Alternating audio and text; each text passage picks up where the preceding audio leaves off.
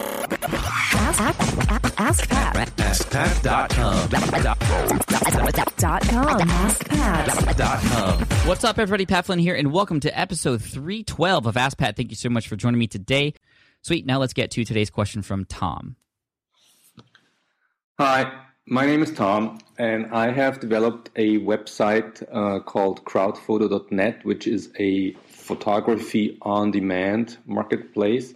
And it, it allows uh, basically everyone to make photos with his cell phone and earn $20 with each photo sold on the platform. I thought that's a no brainer. I mean, you can basically in 15 minutes make $20 would be great for students, for, for housewives, but basically for everybody.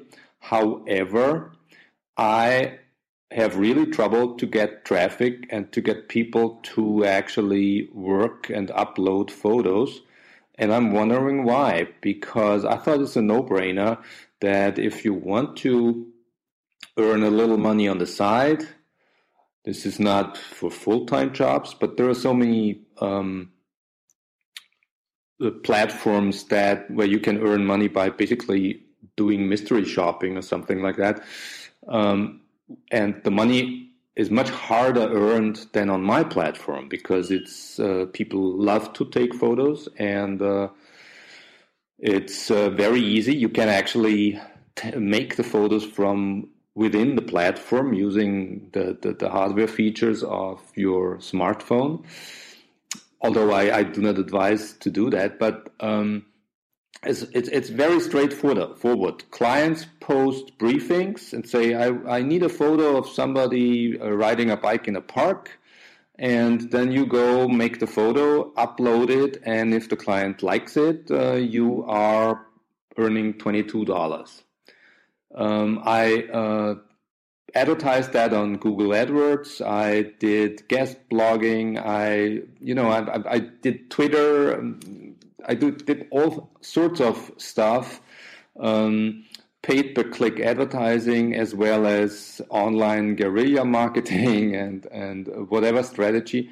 However, people do people come to my website, but then they do not upload photos. So as I said, it's uh, you may want to check it out. Maybe maybe there's a just some maybe it's not basically activating enough. It's the name is crowdphoto.net. So crowd like crowdsourcing, photo with an F in that case, F O T O, and dot net. Thanks for your advice. I'm very curious what what you have to say. Thank you. Bye bye.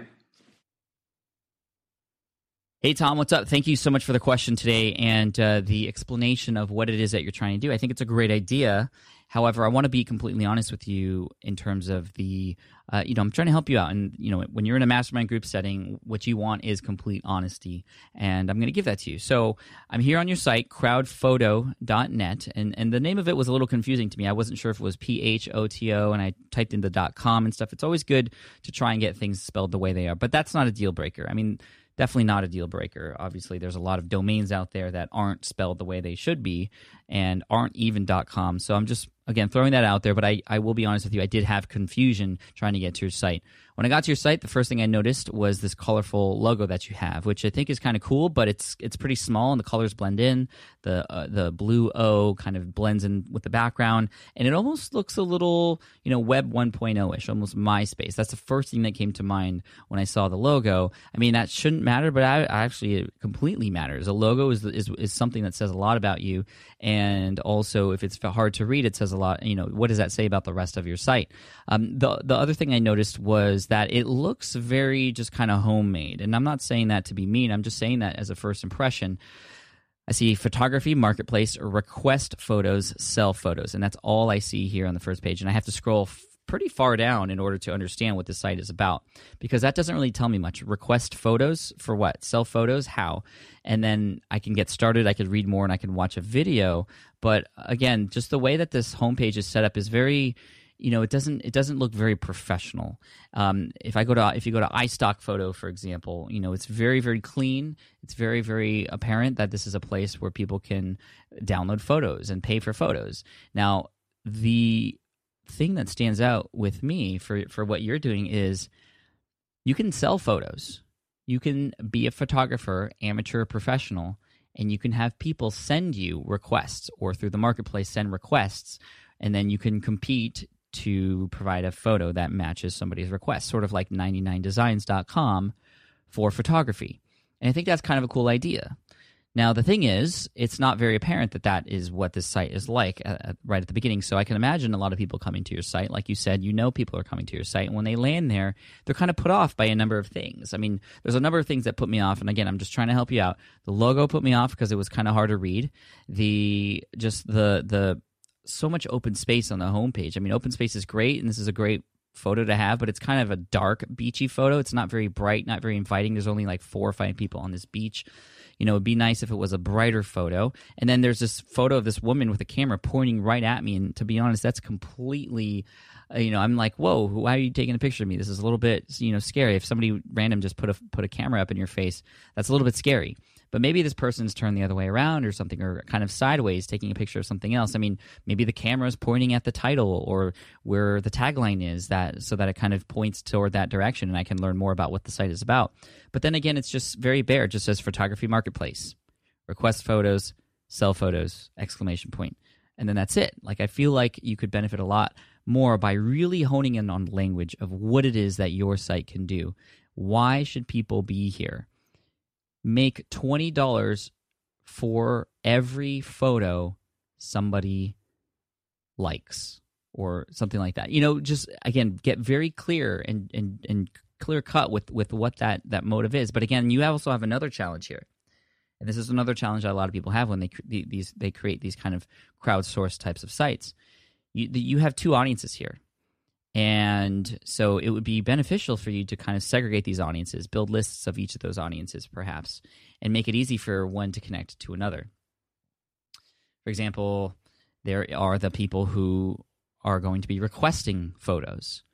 And maybe for those people, there might be a tagline that would really, really hit home for them. For example, maybe that tagline is need a photo for your website. And again, I think you should even narrow it down even more. Like, who are these people needing photos? Maybe it's people needing photos for their website. Need custom stock photography. I mean, you can also look up those keywords. So maybe it's need a photo for your website. Have a real photographer take a photo exactly the way you want it right now. Instead of, you know, because what is the benefit? The benefit is not having to search through all these directories and these search engines of photography sites and using a photo that other people might have. You know, so you, the word unique stands out to me as well. Need a unique photo for your website? Now, request your your perfect photo and have a real photographer take that picture for you and then also having some sort of timeline in terms of when people can get that because people want these photos now. That's that's the thing.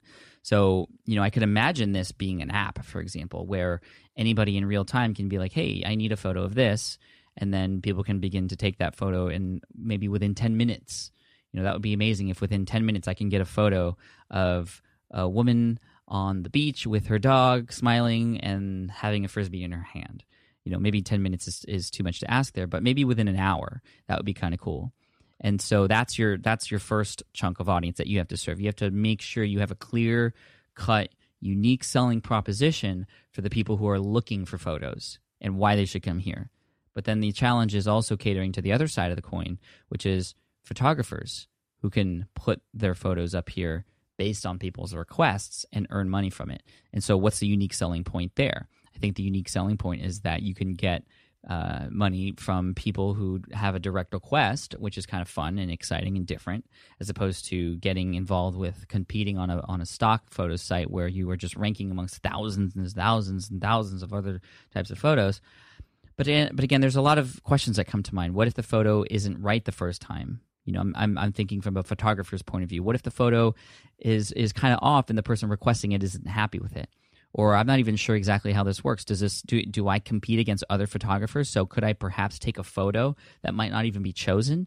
So then there's a challenge of okay, well if I if somebody requests a woman with a dog and a frisbee in her hand at the beach, what if I go through all the effort to do that and then my photo isn't selected?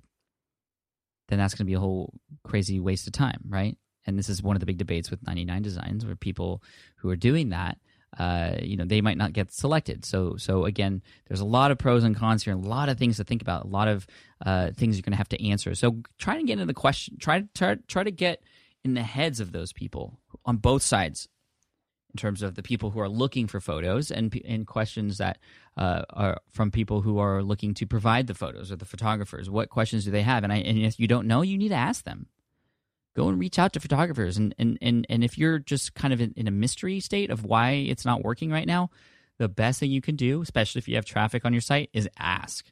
Find out who these people are.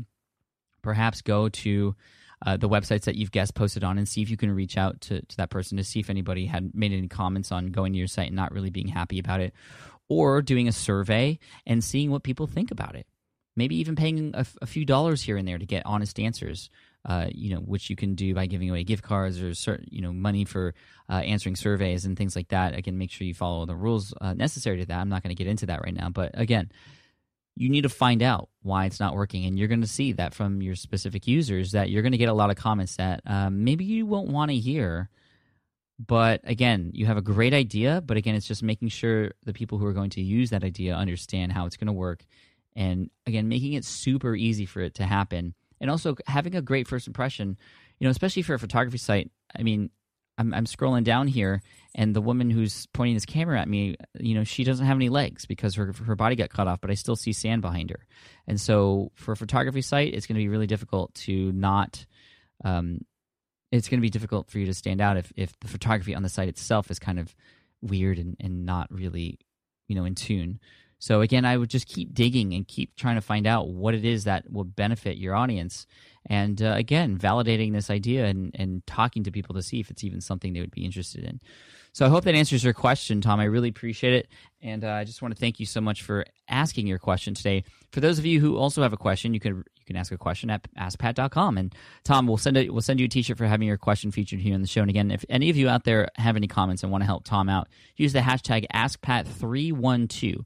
So hashtag AskPat312 to share an answer with Tom and continue this conversation on Twitter. I think this is a really interesting case study, and I'm really interested to see what you do with the advice from myself and everybody else out there listening. So again, hashtag AskPat312. Thank you again for listening to Ask Pat. And as always, I like to end with a quote. And today's quote comes from Jeff Eisenberg. He says, It's much easier to double your business by doubling your conversion rate than by doubling your traffic. And that's so true. So many people focus on traffic, but what about what happens when people come to your site? If you can double that, you will make twice as much instead of worrying about getting twice as much traffic at a lower conversion rate. Anyway, thank you, Jeff Eisenberg, for that quote. Thank you all for listening to Ask Pat, and I'll see you in the next episode tomorrow. Cheers. Hey there, thank you for listening to Ask Pat 2.0. Now, you might have noticed that we haven't published a new episode in a while. And that is because in 2023, after 1,269 episodes, we decided to sunset the show. For now, at least. In this way, we can focus our energy and efforts on our other podcasts and other projects that being said, all 1,269 episodes are still live and downloadable, and the published dates may be old, but there are still a ton of questions I've answered on the show and people I've coached. Those episodes are just as valuable as they were back then. So you can also visit smartpassiveincome.com slash askpat to dig through the archives. Plus, there's a search tool on the website that lets you search across our podcasts and blog. And of course, the Smart Passive Income podcast is still live and energetic and awesome and publishing twice a week. So make sure you're subscribed there so we can still continue this conversation. And we have some of the foremost experts and thought leaders in entrepreneurship on the show every single week. So you definitely don't want to miss it. Again, check it out. It's the Smart Passive Income podcast. Just find it wherever you're listening to this podcast. You can find it there as well. Thank you again for listening in, and I'll catch you in the next one. Cheers.